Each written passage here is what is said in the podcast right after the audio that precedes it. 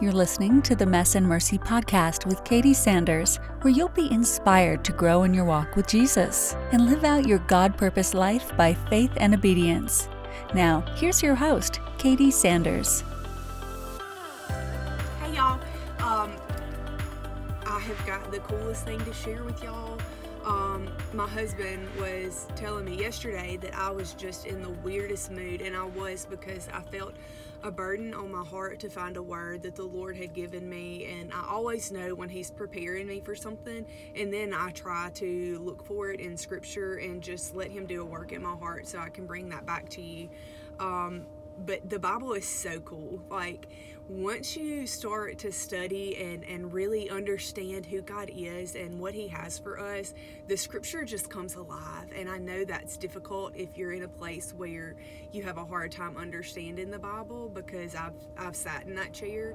Um, but God is so cool, and I'm going to show you a little bit of that today. But um, uh, Friday is kind of when all of this um, started piecing together and the Lord burdened my heart. I was re I was um, doing this online learning thing for work and I was taking a management course um, on communication and conflict management and I don't know that I heard anything else um, out of that course except for only 7% of our communication is verbal. Only 7% of, of our day to day interaction and how we communicate is verbal when you are trying to get a point across. And so um, I took seven words just to show you how few that is. Um, let's say I am a Christian, I am saved. That's seven words. I am a Christian, I am saved. And you say nothing else. What you do matters. Okay, we've talked a lot about um, salvation and sin and the separation of, of Christ, and we are just going to um, kind of continue on that uh, part three. There's so many words that the Lord has revealed to me for this, but um, he's, he's just speaking. It's wild. So I want to read you this scripture, and this is, I've referenced this scripture maybe in both part one and two of this kind of um, message series, but we're gonna read it again and we are gonna read it in the message version. I don't usually use the message version, um, but um, this gets your point across here and i want you to hear it as as plain as you can and i pray that even if you're convicted and people don't like those messages that convict them that you will stay the course and hear the rest of this out because it is seriously so cool. Um, so we're going to go to matthew 7 and we're going to start in verse 21 it says knowing the correct password saying lord lord for instance isn't going to get you anywhere with me what is required is serious obedience, doing what my Father wills. I can see it now. At the final judgment, thousands strutting up to me saying, Master, we preached the message. We bashed the demons. Our God sponsored projects had everyone talking. And do you know what I'm going to say? I'm going to say you missed the boat. You did what you what you did was use me to make yourselves look important. That does not impress me one bit. And you're out of here. Going to say that one more time. Master, we preached the message, we bashed the demons, our God sponsored projects had everyone talking. We were doing all the things, God, in your name. Did you see us? Did you see all of that stuff that we were doing for you? Did you see all of the programs and, and, and all of the ministries and, and all of the outreach? Did you see all that, God? And he said, You missed the boat. All you did was use me, use my name, use my character to make yourselves look important, and that does not impress me. Away from me, I never knew you. These words I speak that you are not incidental, these words I speak to you are not incidental additions to your life. homeowner improvements to your standard of living. They are foundational words, words built to live your life on. If you work these words into your life, you are like a smart carpenter who built his house on a solid rock. Rain poured down, the river flooded, or tornado hit, but nothing moved the house. It was fixed to the rock. But if you just use my words in the Bible studies and don't work them into your life, you are like a foolish carpenter who built his house on the sandy beach. And when the storm rolled in and the waves came up, it just collapsed like a house of cards.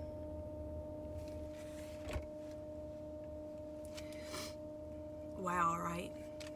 Um, and and and I know that scripture, and even reading that right now just gives me a nauseous feeling in the pit of my stomach because I feel like this is what we don't understand in, in salvation and, and this is this is has been a big part of my ministry and, and I asked God, I was like, God, I, try I try to put that out there. I try I try so hard to give them this. What what what else can can I I've read this scripture twice already in the last 2 weeks. What what can I do? What can I show them to show them what what it means that it that it has to be real, that it can't look fake, that it can't be superficial. What?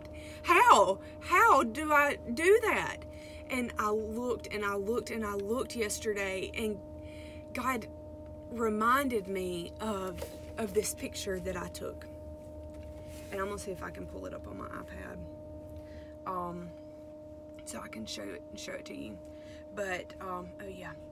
So um, me and my husband went to y'all just hang in there. We went to um, the Dominican. We took uh, a vacation back September, October of last year.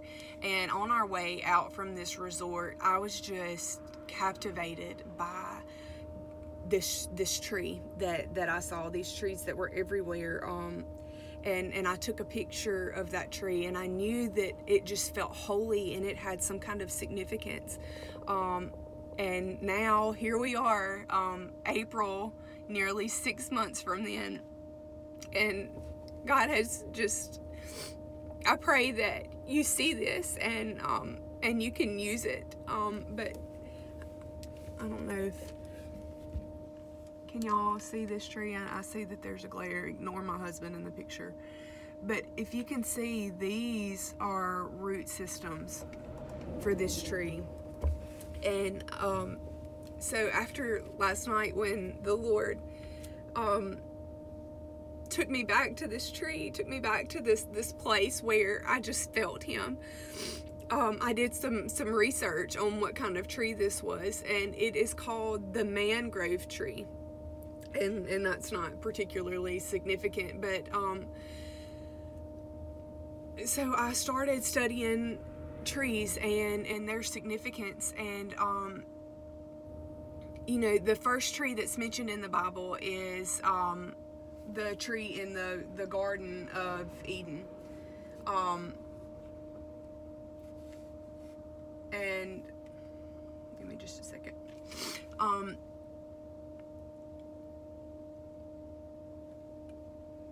I want to tell y'all how intentional God is. Like, all throughout the Bible, God, you hear of the fig tree and the olive tree and um, a tree that brings forth fruit and and God uses that entire the entire scripture to represent and compare us to trees. Um, and I know that sounds crazy, but listen to this on in the beginning in Genesis 1 and you go back and look at how cool this is in the scripture but there in 7 days you know we've got those first 7 days and um on day 1 day 2 day 4 and 5 he did one thing each day but on day 3 and on day 6 God did two things um the second thing being um he talks about fruit of the trees. He gave the trees fruit. And then on day six, he talks about fruit by humans. Um, you know that that we as humans are going to flourish and as humans we are going to grow into a people so on day three and on day six he did two things on all other days he did one thing but let me tell you even more the significance of this. We see, we've got to start seeing God as the tree of life. Like He is the end all be all. And that is what you see on day three. You see the, the tree start to bring forth fruit.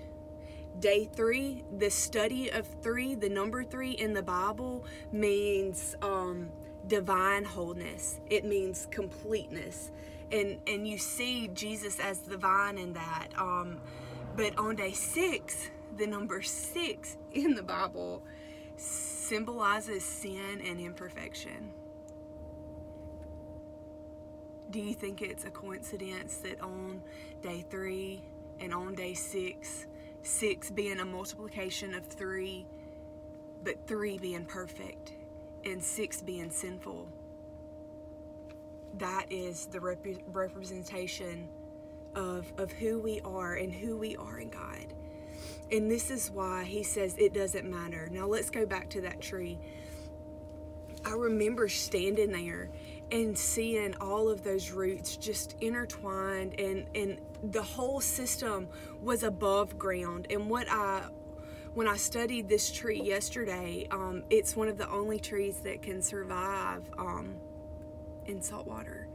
Um, and it literally takes its root system takes the salt from the water and it travels up and it excretes the salt out of the leaves of this tree let's go to matthew 5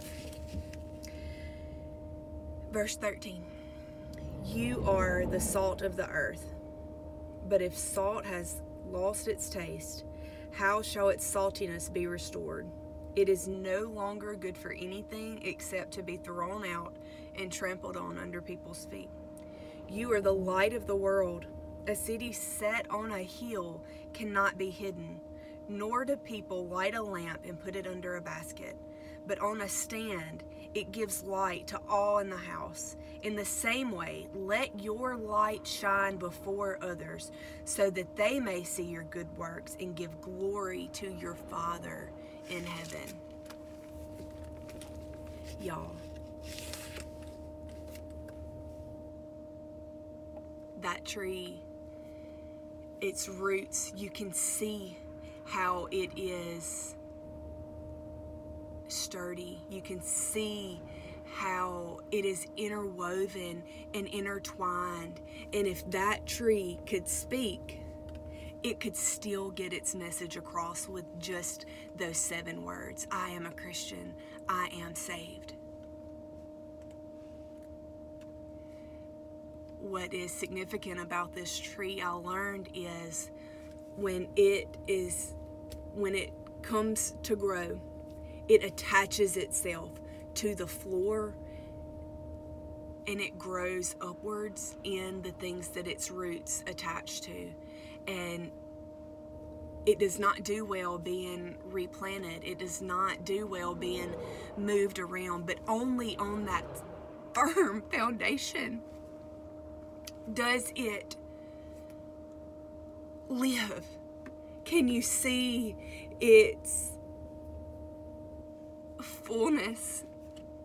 And then it takes what is at the foundation of that floor and it just eats it up and it takes everything that it gets and it puts it out and it spreads it.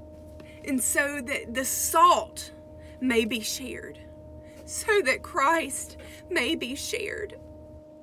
Y'all, what you do matters, but it's got to come from the right place because what that scripture says about the house of cards it says you can be a Christian or you can look like a Christian. But when things come crashing down, when uncertain times come, it's uncomfortable if you are not rooted. You have to be able to communicate Christ with more than your mouth. People are looking at who you are. People are looking at how you live. People are looking at what you do. There's people say that that you know by faith alone we are saved. And then the book of James says, "No, faith without works is dead." But that book is to the believer faith without works is dead. You cannot come to Christ and, and meet Him and know Him and absorb Him and keep that to yourself. A light on a hill cannot be hidden. God has repurposed your life. He has given you something. You, just you, something to take in, something to share, something to spill out, something to give back. You can't just say, I am a Christian, I am saved. That's not good enough. You have to attach yourself to a solid foundation, one that says, no matter what, I am protected. Jeremiah 17 says that there was a plant, there was a tree planted by the water, and it did not fear when the heat came. It did not wither because it was planted by life. God is life. He is the only thing that brings forth true fruit fruitation in our lives. We can multiply, but only one is holy. Literally, the word for infertility in the Bible, the Hebrew word for infertility means uprooted. Uprooted like a plant torn from its place. It is uprooted, it is thrown out. It has no opportunity to grow. An infertile woman has no opportunity to produce life. Just like we in Christ have no real opportunity to produce life. That's why our churches can be so busy and can be doing all of these things in God's name and never grow and never reach a place of true humility and submission because acts that are empty are just that. It's just performance. And and that is what god has shown me. That's what he wants me to give you is do not perform. Grow from the bottom from the source. Take it in and feel it run out. I've got um, i'm ate up with hives. It's just like God needs you to know. It has to be real. It don't matter that you say, I am a Christian. I am saved. Those are just words. 7%. 7% of what you say. And then the rest, 90 3% of your body mechanics. The way that you live your life the things the way that you you present yourself. 97% 93% i'm sorry 93% that is huge. You are the salt of the earth. But if you have lost your saltiness you are no good God said you did all of these things to make yourself look important. You wanted to make your church look pretty. You wanted to make your lives look fancy. You wanted to make yourself look like you were a good person. But have you really spent try, time trying to be a good person? A real person? One that could walk by and see how intertwined your roots are, how strong you are, and say, wow, those roots look really bare, but they also look really strong. Um, what you do matters. What, what you say matters too, but not as much as who you are. Um, let's pray. Father God, I pray that this has been a word spoken in your authority, God. That in this vessel, God, you will get attention and get hearts. And that there will be more lamps, God, set out on a hill more saltiness, more things taken from the foundation, God, from you, not from ourselves, not to make us look good, not to make us seem good, but God, make us good, strong, and sturdy. That when the heat comes, God, we don't melt. That when the trials come, God, that we stand firm, God. When uncertainty comes, that we can be sure that you are Lord and you are our Father and you will take care of us and provide for us and God, that you would be glorified, that people would see what we have come from, God, and you would receive the glory, that you would receive the honor and praise for the miracles that you perform, for the fruit that you produce, God, because on day six, we were created and we were sinful, God. But day three, day three, you come out of the tomb, God. You were resurrected and you are Christ and Lord and you save and you give us a foundation to live on, to plant ourselves in, God. And we thank you for that. We thank you for your sacrifice, God. We thank you for your word. God, we thank you for you. Amen. Happy Monday, God. Guys, I hope y'all are encouraged by this. I hope y'all stuck with it. I know it's long. I love y'all. If you were encouraged by today's message, hit subscribe and meet us here again. Or head on over to Katie's website, messandmercy.com, to find more encouragement like free devotionals, Bible studies, and the blog.